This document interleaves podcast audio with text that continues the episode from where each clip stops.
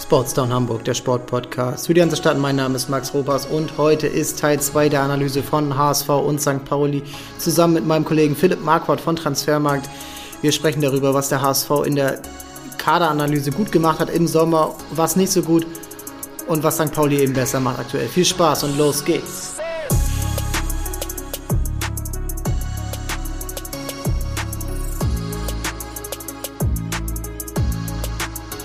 Zu Gast bei mir heute Philipp Marquardt von Transfermarkt. Er ist äh, HSV-Experte, HSV-Fan, würde ich sagen, und äh, zu guter Letzt auch noch mein Arbeitskollege beim, äh, ja, bei Transfermarkt. Und ähm, herzlich willkommen, Philipp. Wie geht's dir? Ja, Max, grüß dich. Äh, vielen Dank für die Einladung. Mir geht's gut soweit und ja, freue mich, bei dir zu Gast zu sein heute. Ja, wir wollen sprechen über Fußball. Ähm, wir haben letzte Woche schon äh, hier angerissen, wie es bei St. Pauli und beim HSV aussieht. Und diese Woche wollen wir dann nochmal darauf eingehen, jetzt auch nach der ersten, äh, nach den ersten Ergebnissen, jetzt nach der Länderspielpause von St. Pauli und vom HSV. Und ähm, ich will gar nicht ohne Gro äh, oder ich will gleich einfach reinsteigen mit dem HSV. Ähm, morgen am Freitagabend ist das wichtige Spiel für den HSV jetzt am 11. Spieltag gegen Paderborn, in Paderborn.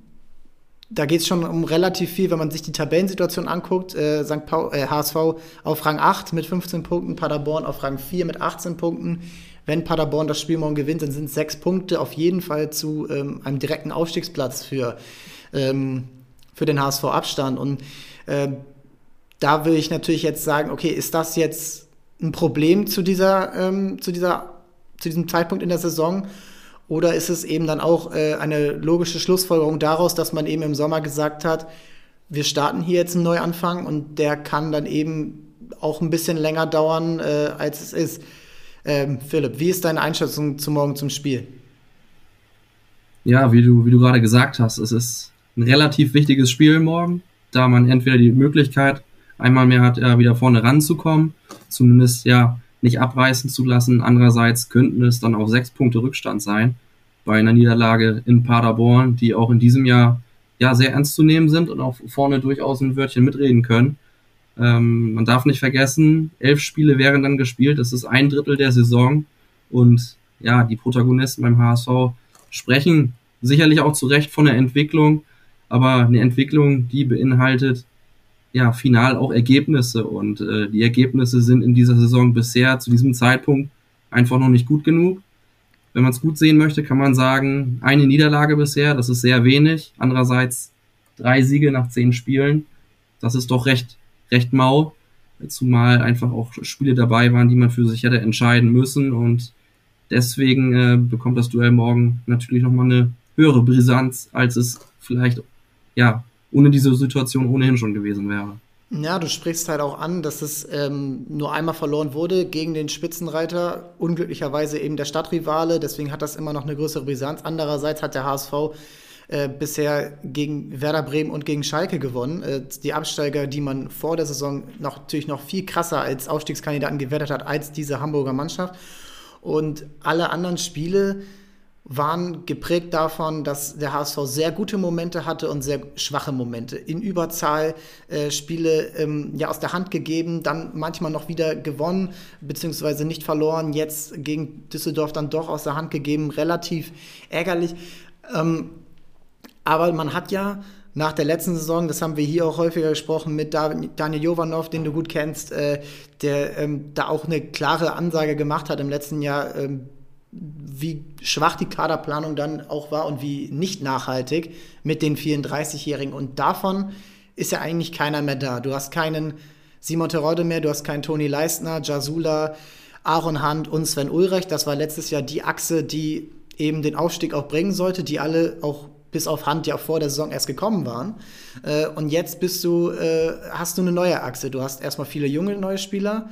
Du hast wieder einen, den alten neuen Torhüter mit Heuer Fernandes, du hast einen neuen Kapitän mit Schon Lau, du hast mit äh, Jonas Meffert einen neuen Sechser, der bisher ja fast jedes, glaube jedes Spiel gemacht hat und auch eine Führungsrolle auch übernimmt. Und mit Robert Glatzel hast du den neuen Stürmer, der nach Anschlaufschwierigkeiten eigentlich die Erwartungen erfüllt. Jetzt bist du Tabellenachter. Du hast aber auch nur zwei Punkte weniger als Daniel Thune im letzten Jahr, der ein, ja, der ähnlich der ähnliche Ergebnisse eigentlich hatte, weil diese Siegesserie zum Start der letzten Saison war auch geprägt von knappen Spielen. Äh, in Paderborn ein vogelwildes Spiel gemacht, zu Hause gegen Düsseldorf auch fast das Spiel noch aus der Hand gegeben. Äh, in Fürth in Überzahl, ähm, äh, in Unterzahl, Entschuldigung, äh, katastrophal eigentlich ähm, agiert und trotzdem irgendwie gewonnen. Ähm, das Derby gegen ein schwaches St. Pauli zu Hause nicht gewonnen, äh, in Kiel einen Sieg aus der Hand gegeben. Also es war eigentlich relativ ähnlich. Warum ähm, oder siehst du da einen Unterschied trotzdem in der ganzen, ja, Aura und äh, in der ganzen, ähm, ja, in den ganzen Charakter der Mannschaft und des Vereins zur letzten Saison? Ja, also äh, wenn man jetzt dieses mittlerweile berühmt-berüchtigte äh, Säulenspielerprinzip anschaut, ist es äh, sicherlich richtig, dass die erfahrenen, äh, nennen wir sie mal Haudegen, alle nicht mehr da sind da war ja eigentlich einzig und allein nur Simon Terodde derjenige, der ja bis natürlich auf die eine oder andere Ausnahme zuverlässig äh, agierte, ähm, am Ende dann mit allen anderen so ein bisschen mit unterging. Von diesen Spielern hat man sich komplett getrennt. Aber äh, so sagte Jonas Bold äh, neulich äh, auch in, in, einem anderen Podcast. Äh, Im The Zone Podcast wahrscheinlich. Ähm, Kicker Meets The Zone Podcast, genau, äh, da war ausführlicher zu Gast, dass man sich im Grunde genommen gar nicht so offiziell von diesem Säulenspielerprinzip getrennt hat. Nur die Spieler, die das jetzt ausführen, das sind jetzt andere. Das ist vielleicht ein Sebastian Schonlau, der Zweitliga erfahren ist, der von Paderborn kam und seine Sache bisher auch äh, gut gemacht hat, finde ich. Äh, das ist richtig. Glatzel, äh, der Erfahrung mitbringt, bisher alles andere als enttäuscht hat, wenngleich er natürlich nicht auf eine Quote von Simon Terodde kommt, aber das konnte man auch nicht äh, erwarten und verlangen.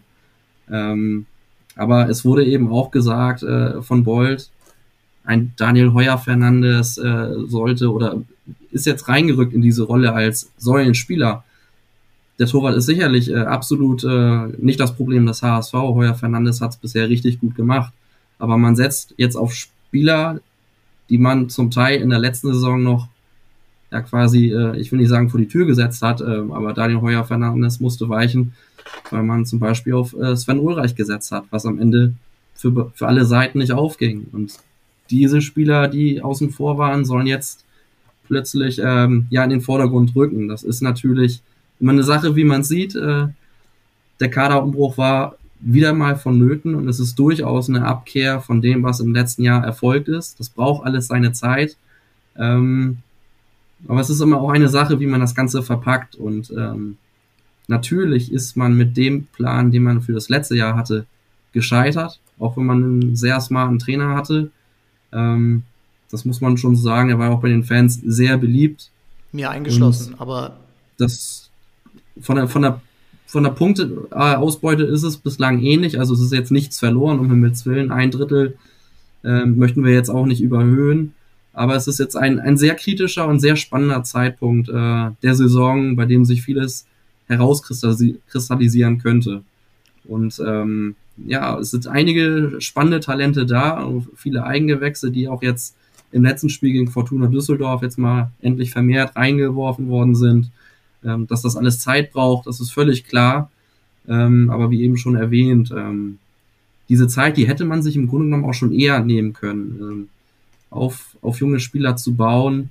Nun macht man das wieder äh, mit Verspätung und klar benötigt das auch Zeit, nur die Kommunikation, dass das jetzt vielleicht ein Übergangsjahr sein könnte für den HSV, der also nicht zwingend aufsteigen muss, vielleicht will, wenn alles gut ist.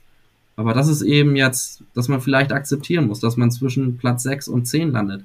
Das wurde so offen auch nicht kommuniziert. Und dafür ist es in der Summe bisher äh, mit der Punkteausbeute zu wenig.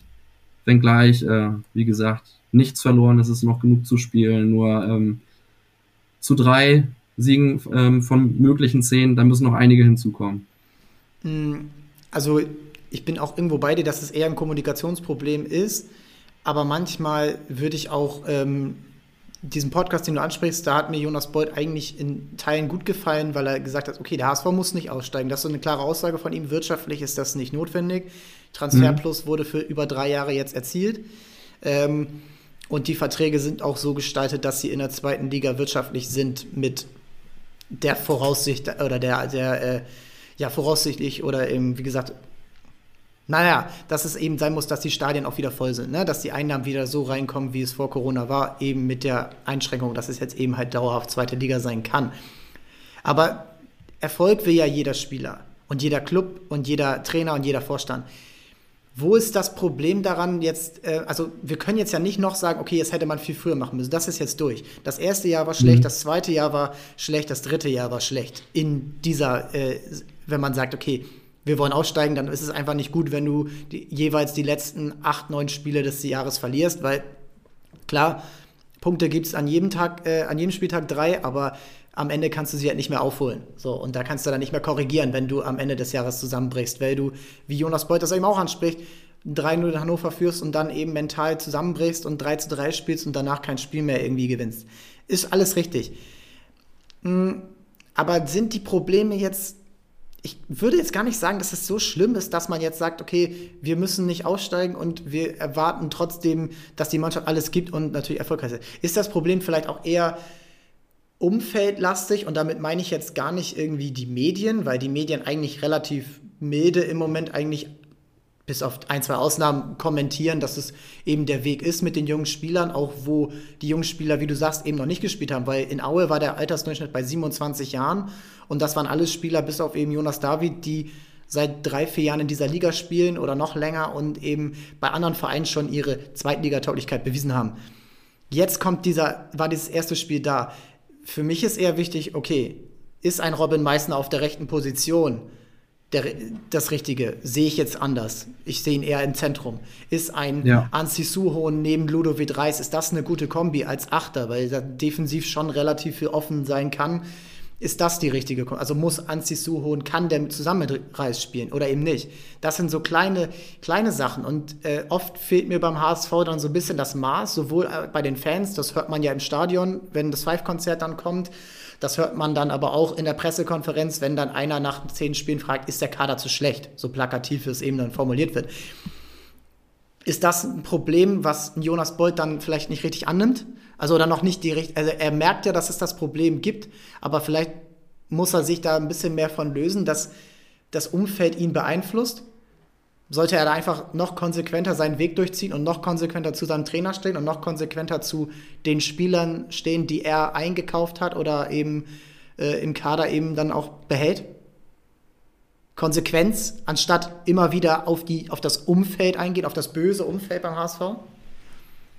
Also man darf natürlich immer nicht vergessen, dass die Voraussetzung oder das beim HSV auch schon man hat ja schon 2016, 2017, 2018 gesagt, dass in den Vorjahren immer vieles falsch gemacht wurde. Das ist auch sicherlich auch richtig und man startet sicherlich nicht mit äh, 1000 Vorschuss, Vorschusslorbeeren. Äh, das Umfeld ist in Hamburg sicherlich ein anderes als in Paderborn, auch wenn man jetzt vielleicht. Das bestreitet den, ja auch keiner.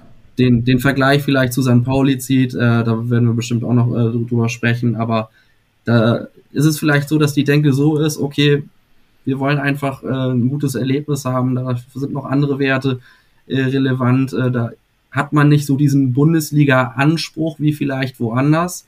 Selbst wenn man mal vielleicht wieder unten rumkrebsen würde, würde die Welt nicht zusammenbrechen. Das ist sicherlich bei den HSV-Fans was anderes, was aber natürlich auch irgendwie äh, logisch ist, dass man diese Denke, dass woher man kommt, auch nicht komplett aufgeben möchte.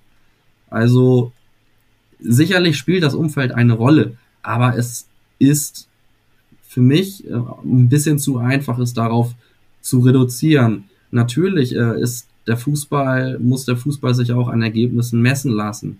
Fußball beinhaltet Entwicklung. Die Frage ist immer, wie lange dauert eine Entwicklung? Das geht mal kürzer, mal geht's schneller voran, ist immer wieder mit Rückschlägen verbunden. Ähm, man dachte, wie du gesagt hast, drei Jahre, man muss es irgendwann abhaken. Aber letztendlich war das ja auch Teil einer Entwicklung, die dann aber wieder heftige Dämpfer erfahren hat. Und nun ist man wieder sanft dabei, das Gebilde wieder von neuem aufzu, aufzurichten. Also als Sportvorstand hat man keine andere Möglichkeit, als auch diese externen Einflüsse und auch kritische Meinung auszublenden. Und intern wird man sicherlich anders sprechen als in der Öffentlichkeit. Äh, das, das wird so sein oder gehe ich von aus. Äh, genau wissen wir es ja alle nicht. Ähm, und wie du sagst, der Weg mit jungen Spielern, der ist, der ist richtig. Endlich wird er, wird er gemacht. Aber ähm, Startelf, glaube ich, in Bremen oder in Aue, die war jetzt auch über 26 Jahre. Also die jungen Spieler, die man noch in der Hinterhand hatte, die, die liefen ja jetzt auch nicht äh, alle gleichzeitig auf. Das muss man bedenken. Also es ist ein stetiges sich herantasten, so die ideale Position oder die ideale Aufstellung wurde aus meiner Sicht noch nicht gefunden.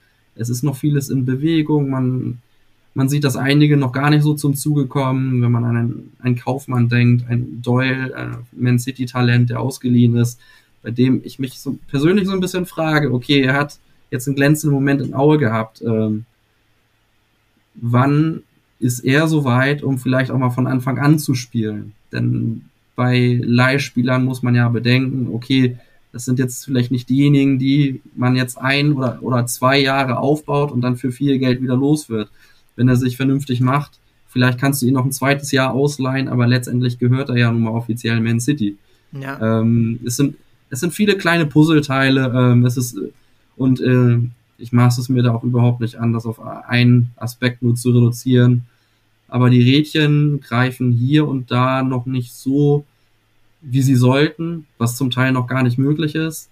Aber Entwicklungen gehen hier und da auch schneller voran ähm, als beim HSV. Das muss man auch offen, aber unehrlich zugeben. Ja, aber ich meine, der HSV ist in allen Statistiken zu Torchancen, offensiver, offensiven Aktionen und so ist er Erster in der Liga. Natürlich nicht bei der Chanceverwertung, das weiß jeder. Und ich sagen, natürlich genau, kann, natürlich kann ähm, das eben auch noch nicht erwartet werden von einem Ansi Suhon oder von einem ähm, Baccariata wird nie ein Spieler sein, der zehn Tore im Jahr schießt. Da glaube ich, das wissen wir alle.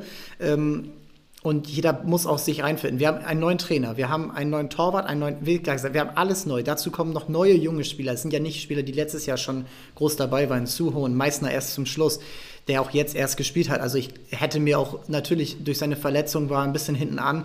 Also es ist gar nicht so viel gut gelaufen für diesen Verein. Und wenn man jetzt mal ganz, wenn man sich jetzt mal ganz simpel die Tabelle anguckt, waren in den letzten drei Jahren war es eigentlich nicht groß anders. Die zweite Liga ist eine Liga, in der keine Mannschaft groß wegmarschieren wird, in der aber auch keine Mannschaft groß äh, mit null Punkten letzter wird. Da kann jeder, jede Mannschaft kann gegen jeden gewinnen. Das wird auch gerne mal als Ausrede genommen, wenn man ein schlechtes Spiel abliefert, wie jetzt in Aue, äh, wo man aber sagen muss, Aue war nicht gut und der HSV war einfach schwach. So, und auch in Überzahl war es ja auch äh, keine, keine Glanzleistung und ähm, dass dann zu wenig Torgefahr erzeugt wird, das ist, oder zu wenig Tore erzielt werden, ist ja klar. Aber nach elf Spielen mir dann ja, dann die Kommentare durchzulesen und gar nicht mal von allen. Also es gibt nicht die HSV-Fans. Ich denke mal, da wirst du mir zustimmen. Mhm. Du weißt auch, wie es ist, äh, Unterschied Haupttribüne und äh, Nordkurve. Ähm, da wird sich auch gerne mal untereinander angekeilt, äh, dass die einen zu erwartungsvoll sind und die anderen zu erwartungslos. Dann hast du ähm, auch die verschiedenen Ströme in den Medien, äh, die man, wir jetzt gar nicht mehr groß ansprechen wollen. Aber wie wenig, also wir haben jetzt zehn Spiele gespielt, dazu, wir haben eine Europameisterschaft gehabt, wir haben eine Transferphase, die in der zweiten Liga ja erst nach dem fünften Spieltag zu Ende ist. Wann, wann soll diese Entwicklung denn überhaupt schon vollzogen sein? Du sagst, die dauert zu lange, aber wo ist sie in den letzten Jahren schneller gegangen? Du hattest eigentlich die Aussteiger, die du hattest, in den letzten drei Jahren, die jetzt aufgestiegen sind, das waren Köln, Stuttgart, Paderborn, Union Berlin, Bielefeld, Fürth, Bochum. Das sind acht Mannschaften, von denen waren zwei Absteiger. Die haben ihre Erstligatruppe halbwegs mitgenommen in die zweite Liga und haben dann durch ein Terodde, durch einen ja, Mario Gomez, äh, also Stuttgart halt damals, äh, solche Spieler, äh, Warman Gituka, der auch niemals in, bei anderen Zweitligisten gespielt hätte. Äh, also solche Spieler haben sie es geschafft. Und dann eben diese Mannschaften, die einen langen Mannschaftskern haben, von einem Bielefeld mit Fabian Klos und Ortega, äh, Bochum mit Manuel Riemann, mit Simon Zoller, mit, mit ähm, ja, Robert Tesche, Robert Zuhl, einfach jahrelang diese Mannschaften aufgebaut haben. Jetzt steht eine Mannschaft da oben, die auch einen guten Mannschaftskern hat, einen Trainer im zweiten Jahr, einen Trainer, der sowieso den Verein kennt. Dann äh, und dafür ist der HSV doch gar nicht weit weg. Schalke hat ähnliche Probleme. Wenn, das Spiel, wenn ein, zwei Spiele anders laufen in der letzten Minute, ist Schalke hinterm HSV wenn ein, zwei Spiele anders laufen, ist Werder vorm HSV. Wie schnell soll denn die Entwicklung gehen? Und dieser Umbruch, der jetzt im Sommer klar muss, der muss einem doch klar sein. Jedem Fan, jedem Journalisten und jedem äh, Mitarbeiter vom HSV oder sonst wem, da muss einem doch klar sein, das kann doch dauern. Warum kriegt der HSV es im Vergleich zu anderen Vereinen wie im St. Pauli nicht hin, da mal als Einheit hinterzustehen und auch einem Jonas David den dritten Rückpass in fünf Minuten zuzustehen? Warum geht das beim HSV nicht? Du sprichst die Vergangenheit an, aber die meisten Fans haben sich doch eigentlich jetzt nach zwei, drei Jahren mit der zweiten Liga arrangiert. Und erste Liga ist doch eigentlich nur noch Bonus. Apropos, ja, äh, jetzt wo du äh, Jonas David ansprichst, ähm, man dachte ja auch eigentlich, dass er gar keine Chance mehr in Hamburg erhalten wird. Glücklicherweise ist doch zugekommen. Ja. Ähm, es gibt, es gab ja auch Fanreaktionen oder dann teilweise auch schnell Pfiffe oder dann mal Hohn nach Rückpässen. Da muss ich auch ganz ehrlich sagen, äh, das, das gehört sich nicht oder das ist natürlich nicht förderlich. Und selbst wenn es Toni Leistner ist, auch der darf einen Rückpass spielen. Also es Richtig, ist egal. Es ist ja, ähm, vor allem war es nicht, äh, es war ja auch kein, oder es, es, es handelt sich nicht um ein Rückpassfestival, sondern es ist dann für die jeweilige Spielsituation dann auch mal angebracht. Ähm, da hat man so ein bisschen, ja, wie du sagtest, unterschiedliche Strömungen. Also ich glaube schon, dass grundsätzlich der Weg äh, absolut akzeptiert wird und auch gesehen wird, dass man auf junge Spieler setzen sollte, junge setzen muss, ähm, um eben diesen Hamburger Weg äh, dann auch konsequent vielleicht dann mal zu gehen aber er muss, wie du auch sagtest, von allen mit, mit jeder Konsequenz getragen werden und es muss aber auch für jeden offen kommuniziert werden. Das ist das Ja, Wichtige. der HSV, der HSV ist nicht weit weg von oben. Das war auch Andererseits, letztes Jahr das Problem. Äh, das war letztes genau, genau. Problem. Du, du bist du Erster und dann willst du auf einmal den Ausstieg, weil, weil du Erster bist, aber nicht, weil das von Anfang an geplant war. Du, du richtest dich zu sehr nach den aktuellen Ergebnissen, im Schlechten wie im Guten. Und das ist immer dieses, dieses, ja, Fähnchen im Wind beim HSV, was sich jetzt ändern muss. Und ich Jonas Bolt schätze ich wirklich als intelligenten Mann ein, der sicherlich Fehler gemacht hat, der aber auch Sachen richtig gemacht hat. Ein Amadou Onana zu verpflichten, hat er natürlich nie alleine gemacht, aber den zu verpflichten, nächstes Jahr für 7 Millionen Euro, ja, Nettogewinn dann auch abzugeben, das ist genau der Weg, den man gehen muss hier. In jedes Jahr vielleicht. Nächstes Jahr kann es ein Zuholen sein oder ein Meißner oder ein. Und jetzt jetzt da, da mal ein bisschen Vertrauen zu haben und nicht zu warten, okay, jetzt waren natürlich auch viele Spiele, die Überzahl kam da rein. Wir hatten viermal Überzahl in fünf Spielen. Davon hat der HSV ein Spiel gewonnen. Und das war, ja, zwei gewonnen. Ähm, das eine davon in der, in der 96. Minute irgendwie noch erzwungen, nachdem man das in Überzahl schon wieder hergegeben hat. Das, sind, das, das kann das ist ja nicht realistisch, dass jedes Spiel in Überzahl spielt. Und das ist auch nicht realistisch, dass eine Mannschaft, die dann gegen einen Bus parken, weil das machen die HSV-Gegner eh schon in vielen Teilen, Bus parken jetzt vielleicht nicht, aber sie stehen defensiv. Und dann machen sie es natürlich erst recht. Und dann, dann verkrampfst du. Und dann, dann siehst du, wie die Spieler überlegen, wie ein Jonas David überlegt, wie ein äh, auch mal ein äh, Jan Jamra überlegt oder auch im Mittelfeld dann vielleicht nochmal abgedreht wird. Warum, was, was warum erkennt das der Fan oder auch der Journalist nicht und sagt dann, okay, Entwicklungsschritt und dann geht's weiter. Es ist dann oft diese, diese, dieser kurzfristige Drang nach diesem Sieg, nach diesem Heimsieg, klar, 2G, 50, 40.000 und so. Aber die Geduld dahinter, und das ist eigentlich der Punkt, warum ich jetzt auch so lange rede. Jonas Beuth und Tim Walter, die müssen eigentlich mit so einer breiten Brust hinter dieser Mannschaft stehen und solchen Schultern und sagen: Jungs, alles gut, ihr schafft das schon zeigt den Einsatz, macht das, was wir euch äh, vorgeben und dann kommen die Tore von alleine, weil die Chancen sind da und die Tore werden kommen. Keine Mannschaft hat, wird auf Dauer nicht die Tore erzielen oder nicht viel weniger Tore erzielen, als die sich Chancen erarbeitet. Da würdest du mir ja wahrscheinlich recht geben. Es sei denn, du hast einen Wunderstürmer wie ein Haaland oder einen Lewandowski.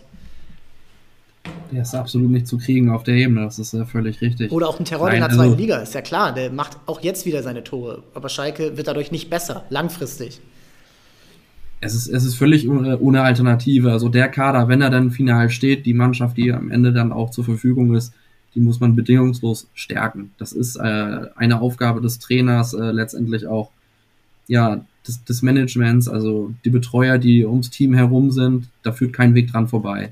Ja, letztendlich hat man sich für diese Auswahl entschieden und damit geht man dann auch an, am Ende ins Rennen. Und äh, natürlich ist es dann mit den Erwartungen oder mit schnellem Frust hier und da an der, an der einen oder anderen Stelle auch so, dass diese Geduld, das ist ja nun einmal so in den Vorjahren arg strapaziert wurde. Man hat ewig äh, denken können, der Abstieg, wir sind so knapp von der Schippe immer gesprungen, äh, wir können gar nicht mehr absteigen und schwupp äh, war man dann doch weg vom Fenster, weil man es sich aber auch jahrelang erarbeitet hat. In der zweiten Liga im Grunde genommen diese, diese Entwicklung noch fortgesetzt. Äh, die Fans waren ja immer mit Haut und Haaren dabei, ähm, haben aber irgendwie nicht gefühlt, dass es so richtig äh, nach vorne ging. Und äh, jetzt ist wieder eine neue Chance vorhanden und es ist der richtige Weg, auf die Leute zu vertrauen, auf die man hat, weil er aber auch alternativlos ist. Du musst Selbstvertrauen, du musst ein gewisses Selbstverständnis entwickeln. Auf dem Platz, neben dem Platz, nicht übertreiben, dass man sagt, okay, wir drehen über, wir hauen die heute hier sowieso 3-0 weg.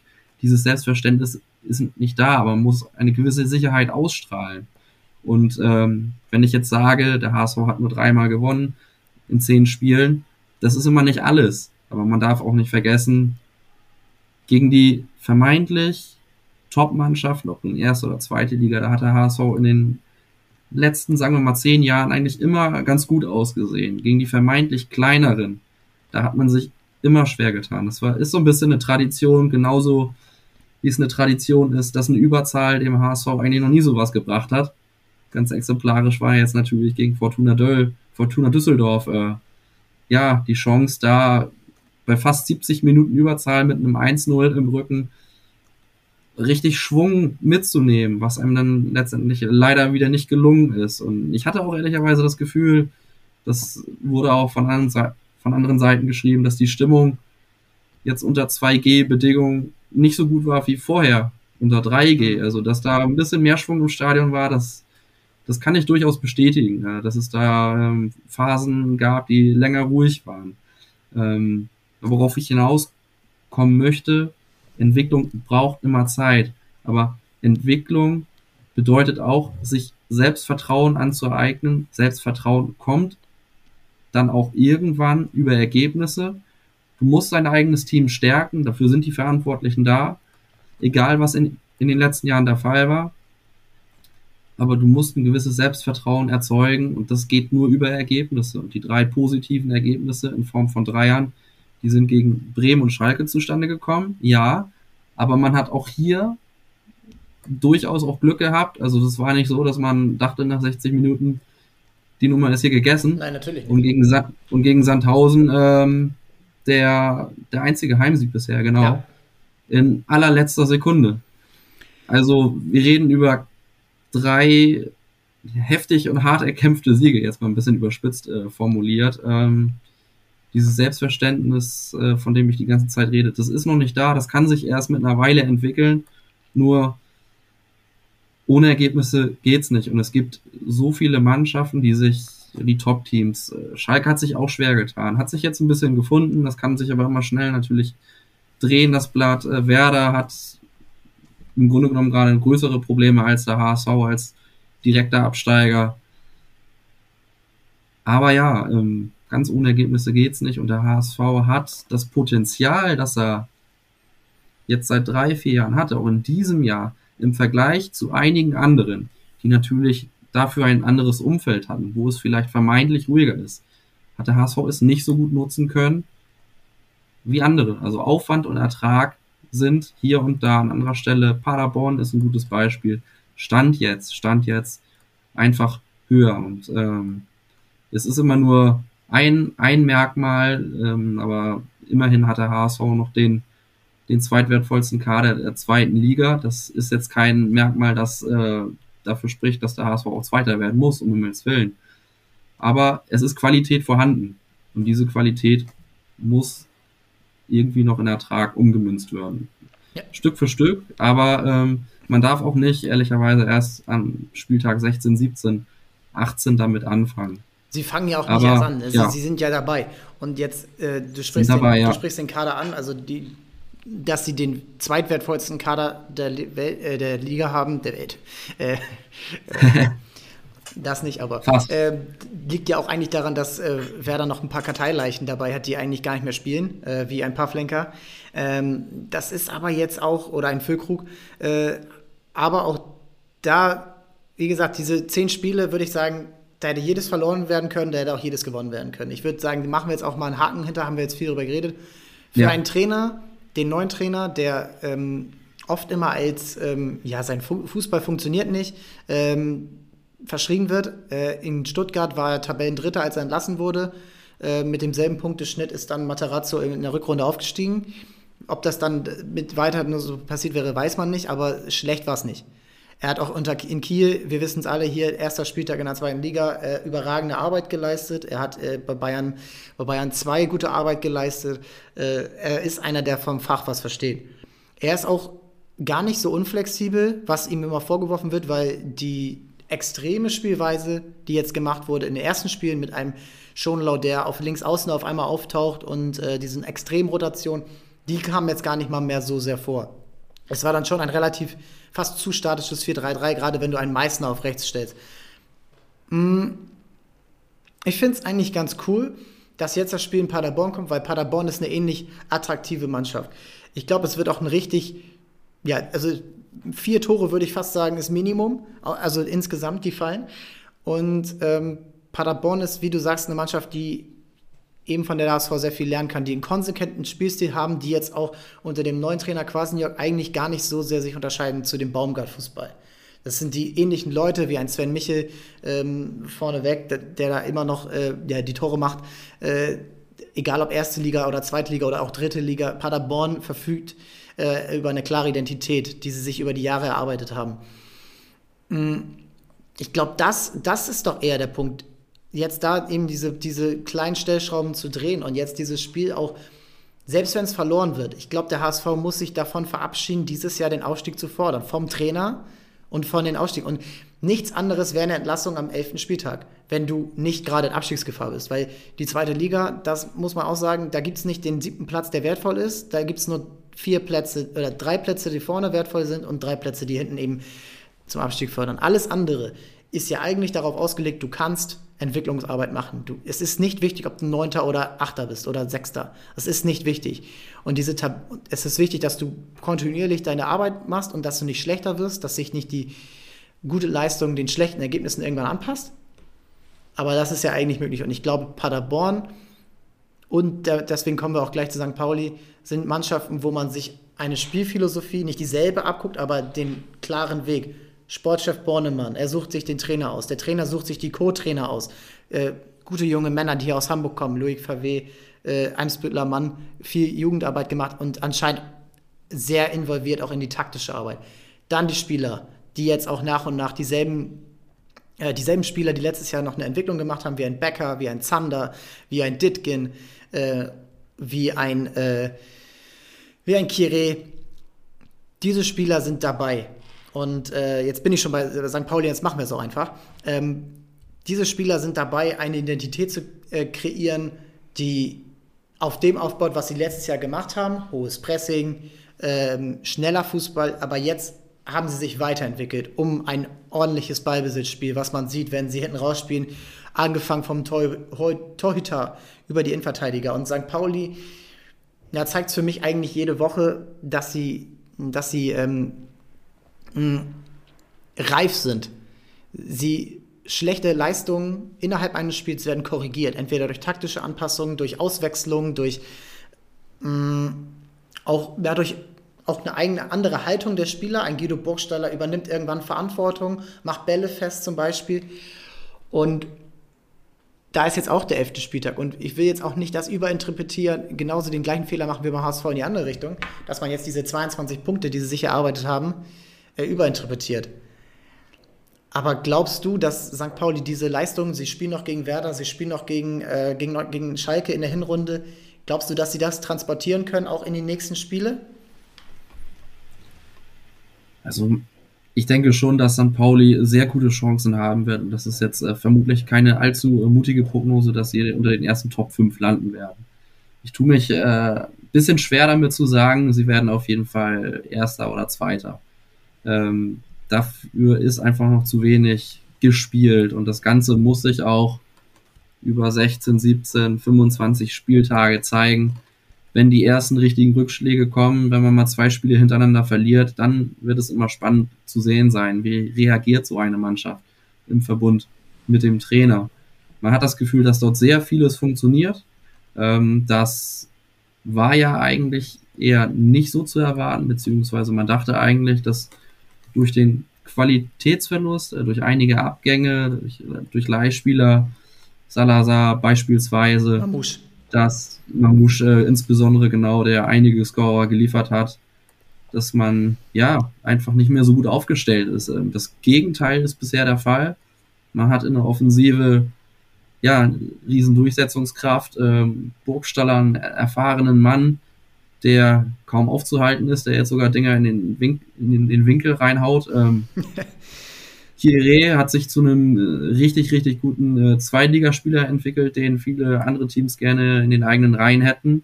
Acht das Vorlagen, auch, acht Vorlagen nach zehn Spielen, das ist schon, das, also ist, das ich, ist ganz okay, muss man sagen, die, ja. Die Top-Statistik in der zweiten Liga, das ist echt, echt stark. Und ähm, ich habe vorhin nochmal äh, nachgeguckt, weil es mich interessierte. Ich dachte mir, Jonas Bold und Andreas Bornemann müssten in etwa gleich angefangen haben. Also beide so im Sommer 2019. Mhm.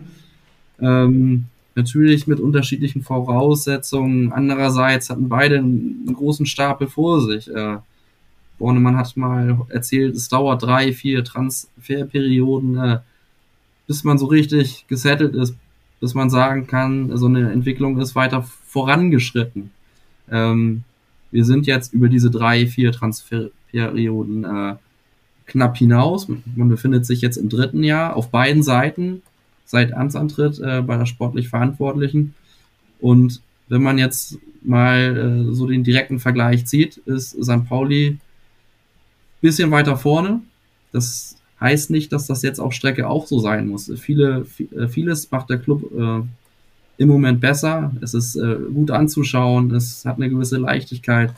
Wie du sagtest, auf Rückschläge äh, wird reagiert, dann, dann liegt man zur Halbzeit eben 1-0 in Heidenheim hinten. Aber gut, dass dann drei Tore in, glaube ich, fünf, sechs, sieben Minuten gemacht werden, äh, das ist schon auch eine Qualität. Das wird nicht jedes Mal passieren. Aber das Selbstvertrauen ist im Moment enorm groß und wenn es dem Verein gelingt, dieses Selbstvertrauen, das sicherlich äh, seit einem Jahr gewachsen ist, äh, weiter auf den Platz zu transportieren, dann könnte es durchaus sein, dass äh, ein Hamburger Verein nach oben rutscht und dass es nicht der HSV am Ende ist. Aber das ist für mich auch noch viel zu früh, als das jetzt irgendwie schon äh, bewerten zu können. Aber ich muss auch zugeben, ich habe anfangs jetzt gedacht, äh, was macht Bornemann bei St. Pauli da jetzt genau? Ähm, trägt das äh, ernsthaft Früchte, aber hat ja alle Kritiker quasi äh, klein gemacht äh, durch die Leistung, die einfach jetzt äh, nicht nur in Punkten, sondern auch spielerisch zu sehen ist. Das ist, das ist sehr beeindruckend, aber da ha hakt der HSV sehr hinterher durch Strategieanpassung, ähm, durch eben nochmal Mod ja, Modellierung, äh, Säulenspieler komplett alle weg. Äh, jetzt der junge Weg. Ähm, also diese komplette Konsequenz, die hat man bei St. Pauli besser gesehen. Ja. Ähm, es ist spannend zu sehen, was wir in sechs, sieben, acht oder vielleicht auch im Januar, Februar dann erleben werden, ob es immer noch der Fall ist. Aber Stand jetzt macht man ja auf dem Kiez deutlich mehr richtig oder einige, sagen wir einiges mehr richtig, als jetzt äh, es beim HSV den Anschein hat. Aber es ist, äh, es ist schnelllebig. Äh, was passiert, wenn der HSV jetzt zwei Spiele gewinnt, St. Pauli verliert zwei und schon sind die Emotionen im Umfeld äh, wieder ganz andere. Das, das kennen wir ja. Ja, das kennen wir und ich meine, St. Pauli der Weg war jetzt auch nicht linear. Sie haben äh, letztes Jahr waren sie zwischendurch Tabellenvorletzter und haben äh, katastrophal gespielt, das muss man so sagen.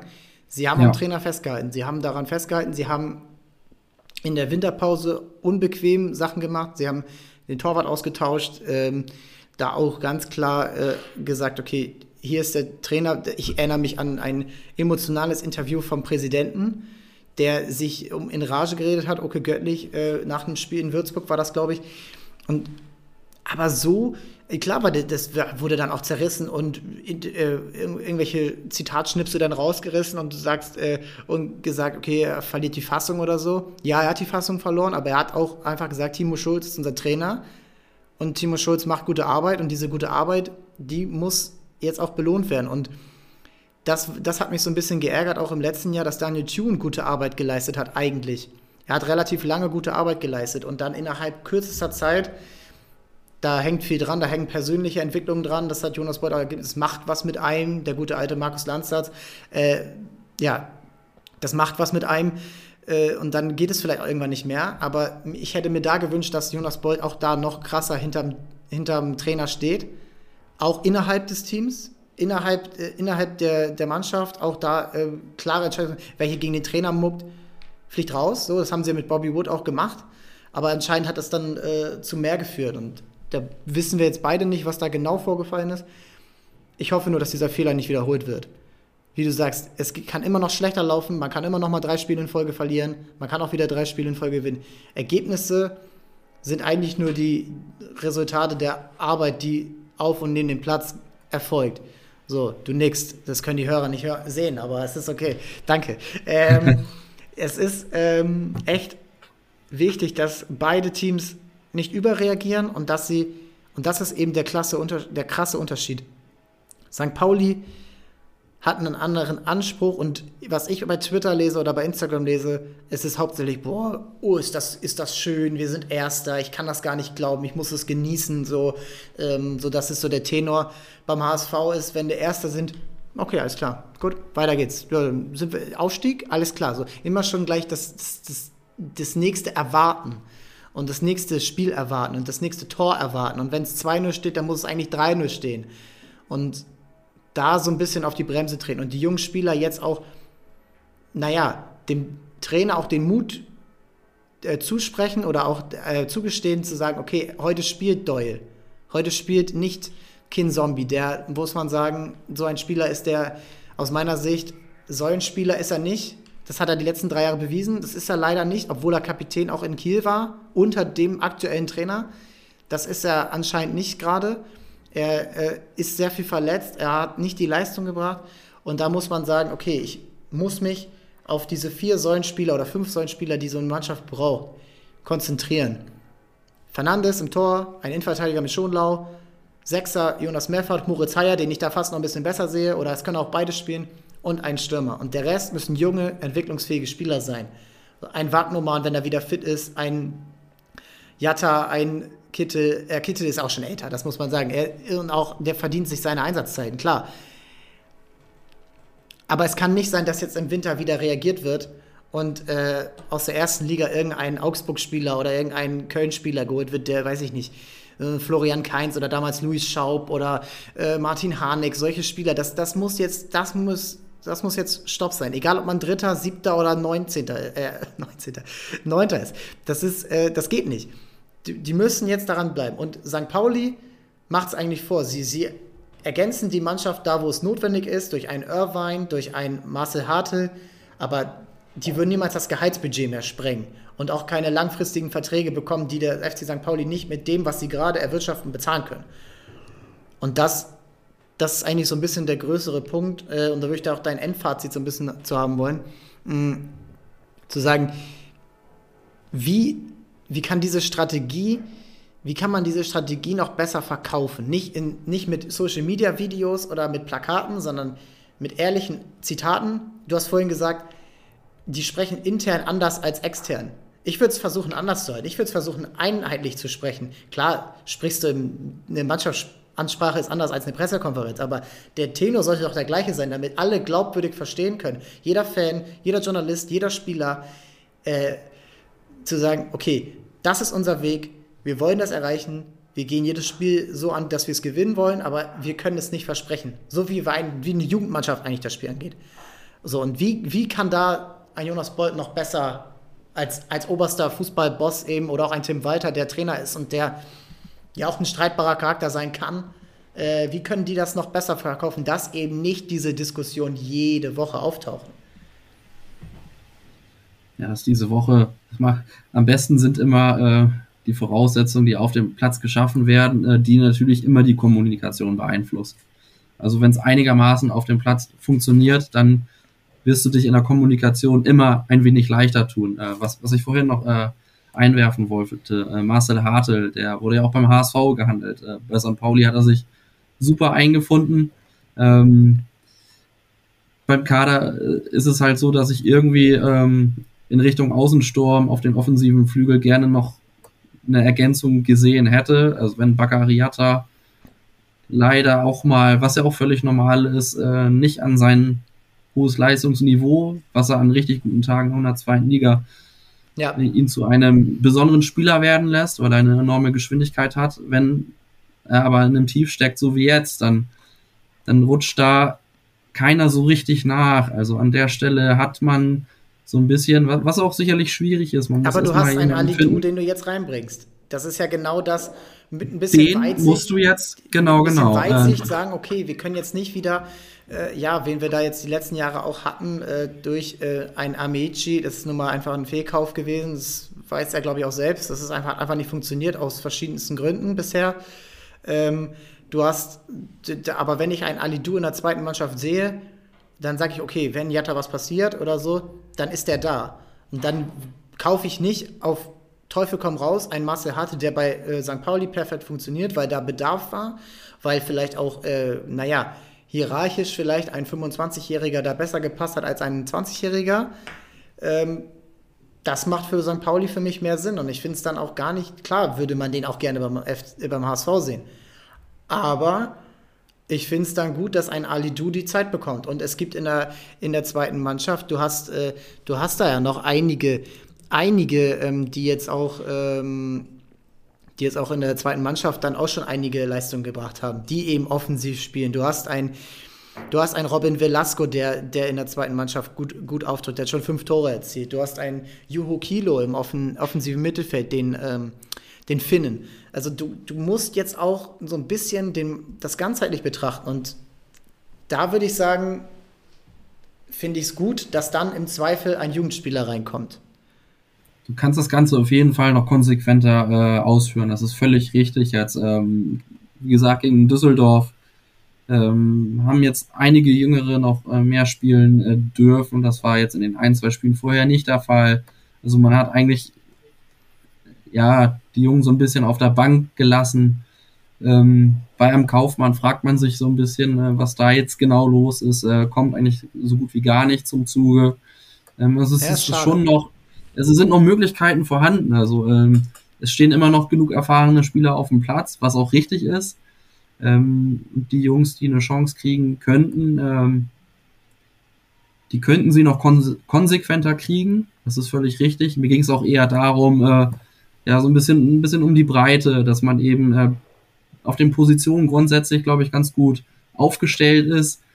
Ähm, aber letztendlich ist dann vielleicht ähm, ja, wenn jetzt ein Hartl auf dem, auf dem Markt ist, äh, immer eine Überlegung wert, äh, weil letztendlich äh, der HSV auf der, auf der Position ja auch abgegeben hat. Äh, mein, mein Beispiel an der Stelle ist, äh, was ich gerne erwähne, Khaled Narei. Er hat sicherlich keine Bäume ausgerissen, aber er ist für Zweitliga-Verhältnisse ein absolut vernünftiger Spieler. Da hat man den Vertrag aufgelöst, ähm, was ich ein bisschen äh, interessant fand äh, und ja, ein paar Tage später wechselt er zu, zu Fortuna Düsseldorf.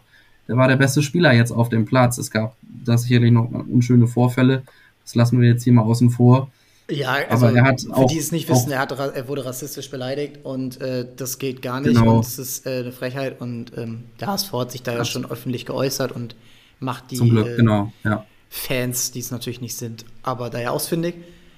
Der zeigt Aber Leistung, klar. Der hat jetzt auch die, die zweitmeisten Vorbereitungen nach eben äh, Kire in der, in der zweiten Liga erreicht. Und natürlich funktioniert er jetzt wieder woanders besser als beim HSV. Und natürlich hat er beim HSV eben ja, äh, viel daneben geschossen und daneben geflankt. Aber ähm, das ist die Konsequenz, die, die, das ist Konsequenz. Da musst du sagen, okay, Khaled Narei ob man den jetzt vielleicht mit ein bisschen mehr, vielleicht ein bisschen mehr Fingerspitzengefühl hätte auch vielleicht verkaufen können oder ablösefrei abgeben können, ohne eine Abfindung zu zahlen.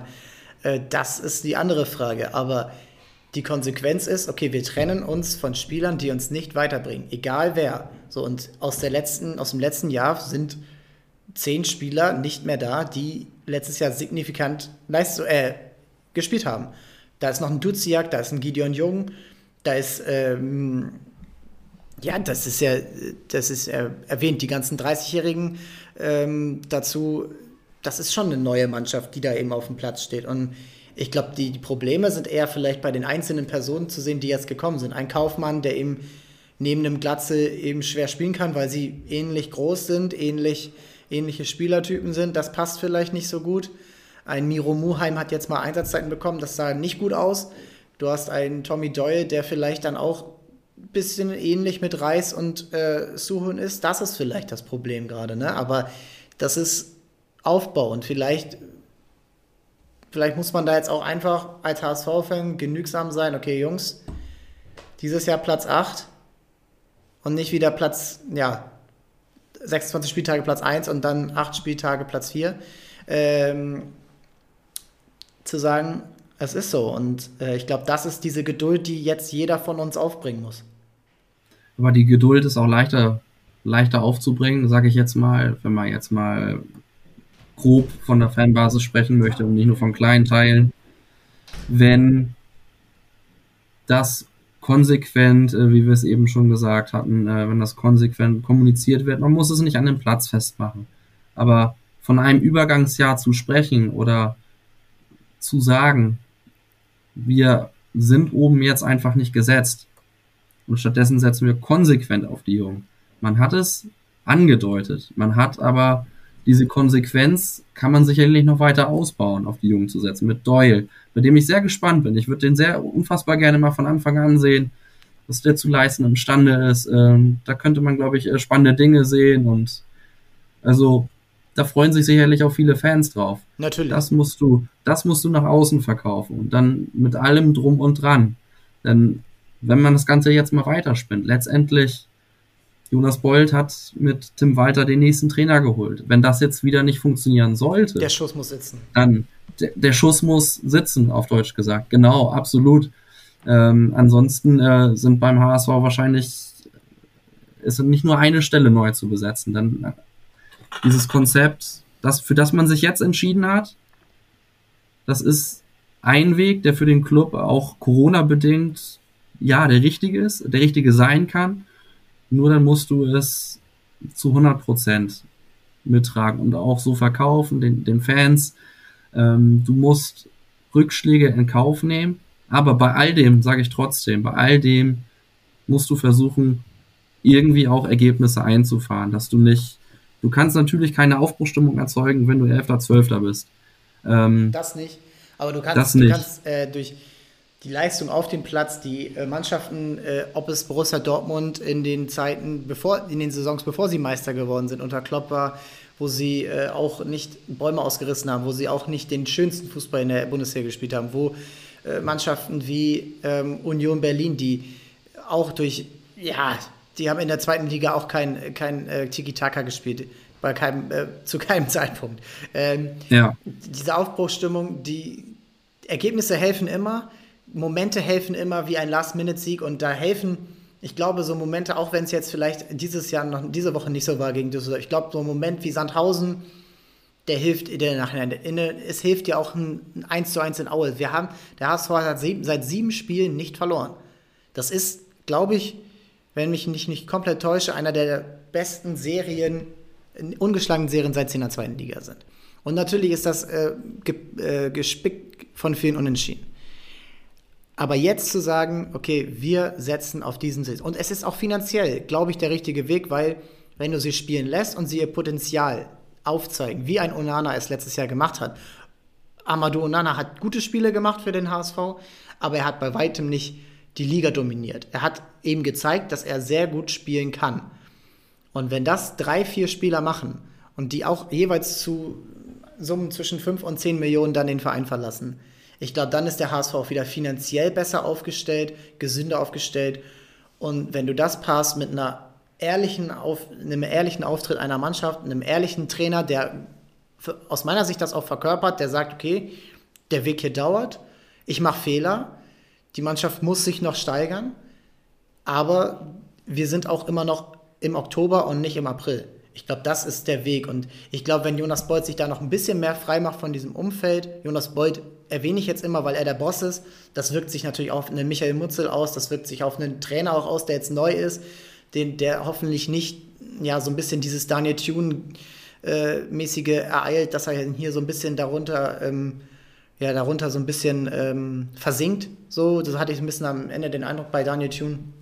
Ich glaube, das das kann dem HSV wirklich, äh, wirklich helfen. Und dann wirklich zu sagen, okay, wir haben hier Scheiße gebaut, wir haben hier sehr viel Geld verbraten, wir haben hier sehr gute Chancen ver verspielt, aufzusteigen und eine Rolle in der ersten Liga zu spielen, wie es jetzt Stuttgart macht oder wie es jetzt Köln macht. Das ist jetzt vorbei. Da, wir können nur jetzt, wir können nur jetzt noch das richten, was, was jetzt in der Zukunft vor uns liegt. Was, was mir dazu noch einfällt, ähm, der Begriff Entwicklung. Ja. Ich finde, der wird in, in letzter Zeit sehr häufig inflationär. genutzt. Inflationär wird überstrapaziert. Und ich frage mich, oder wenn das auch von Hamburger Verantwortlichen genutzt wird, ja, wir, wir setzen auf entwickeln, wir wollen was entwickeln. Entwicklung klingt, klingt erstmal sehr gut. Nur was steckt final dahinter? Was ist Teil der Entwicklung? Wie lange ist, wie lange ist so ein Entwicklungsprozess? Wie können wir ihn mit Leben füllen?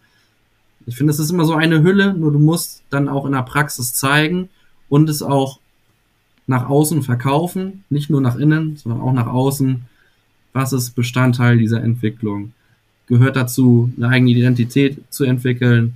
Ja. Auch Transferwerte zu schaffen? Ja. Ähm, es gibt viele, viele Dinge, die sich unter dem Begriff Entwicklung zusammenfassen lassen. Aber es ist auch wichtig, das irgendwie klar ja, wir sind wieder bei Kommunikation. Kommunikation überstrapaziere ich auch ein wenig. Aber, aber es ist äh, ja auch einfach es ist, alles. Es ist sehr, sehr wichtig, genau. Äh, Die meiste Zeit wird halt bei einem Fußballverein geredet und dann wird halt 90 Minuten ja. gespielt und äh, im Training. Aber die meiste Zeit wird halt geredet und kommuniziert. Das unter einer klaren Überschrift äh, zu verkaufen und das nicht nur als schöne Verpackung dastehen zu lassen, das ist enorm wichtig. Ähm, und wenn das am Ende nicht nur 30% HSV-Fans verstehen, sondern 60, 70, 80 Prozent, Du kannst es nie allen recht machen, das ist völlig klar. Wir beide reden auch, äh, man kann das Ganze tot diskutieren. Ähm, aber es ist wichtig, so viele Leute wie möglich hinter sich zu bringen und nach intern zugleich mit dem Team ein Selbstvertrauen, gewisses Selbstverständnis zu entwickeln, sodass alle letztendlich vom gleichen Stand auch ausgehen können. Ja. Und dann kommen die Ergebnisse, die Ergebnisse, du hast es vorhin äh, einmal schön gesagt, Ergebnisse sind aber auch oder ja, das Resultat oder das, was letztendlich dann auch hinter, im Hintergrund passiert oder auf dem ja, Platz ist, passiert. Es ist die, die Wirkung, es ist nicht die Ursache. Und das die ist Wirkung, auch beim HSV genau. gewesen. Äh, Harry bei Bruchhagen hat ja. gesagt, wir waren in der Rückrundentabelle siebter, jetzt kommen wir, ne, werden wir nächstes Jahr sechster. So. Letzten Endes waren sie 18. So. Das darf halt nicht mehr passieren. Und ich glaube, da kann sich der HSV wirklich viel bei St. Pauli abschauen, aber auch bei den Kollegen vom HSV Hamburg im Handball oder von den Hamburg Towers, die alle so eigentlich relativ gesund gewachsen sind über die Jahre in den unteren Ligen äh, und jetzt jeden Schritt nacheinander gehen. Und du siehst überall, du siehst überall einen Kern. Im Basketball ist immer noch ein bisschen anders, weil vieles Einjahresverträge sind, aber im Handball ja. eine Mannschaft, die seit der, seit der dritten Liga zusammenspielt. Du siehst einen Justus Hollatz bei den Hamburg Towers, der jetzt das dritte, vierte Jahr dabei ist. Ähm, du hast einen Trainer, der dabei ist, du hast ein Management natürlich, das schon von Anfang an dabei ist. Und bei St. Pauli siehst du eben auch durch Timo Schulz, Vereinslegende, äh, du siehst durch äh, Finn-Ole Becker Eigengewächs, Luca Zander, glaube ich, Eigengewächs, bin ich ganz, gar nicht ganz sicher. Äh, aber ähm, ja, da kommen auch jetzt Spieler nach. Ähm, ähm, die auch aus der eigenen Jugend kommen. Du hast äh, Spieler, die Philipp Ziereis ist lange dabei, Paccarada ist jetzt auch schon ein, zwei Jahre dabei und zeigt gute Leistungen. Äh, es ist möglich, es ist möglich und ich glaube, damit haben wir jetzt auch fast eine Stunde hier geredet.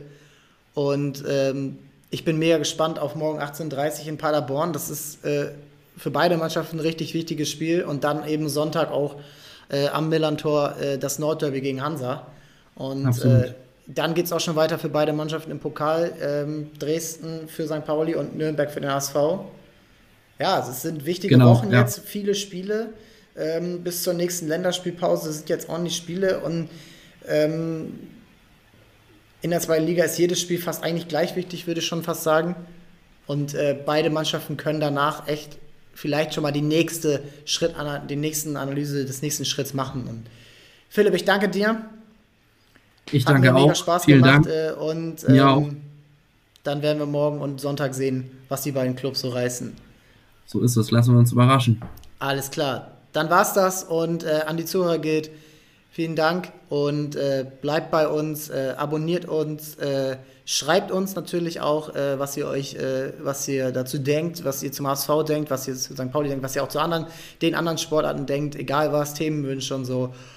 Und dann hören wir uns nächsten Donnerstag wieder. Alles klar. Bis dann.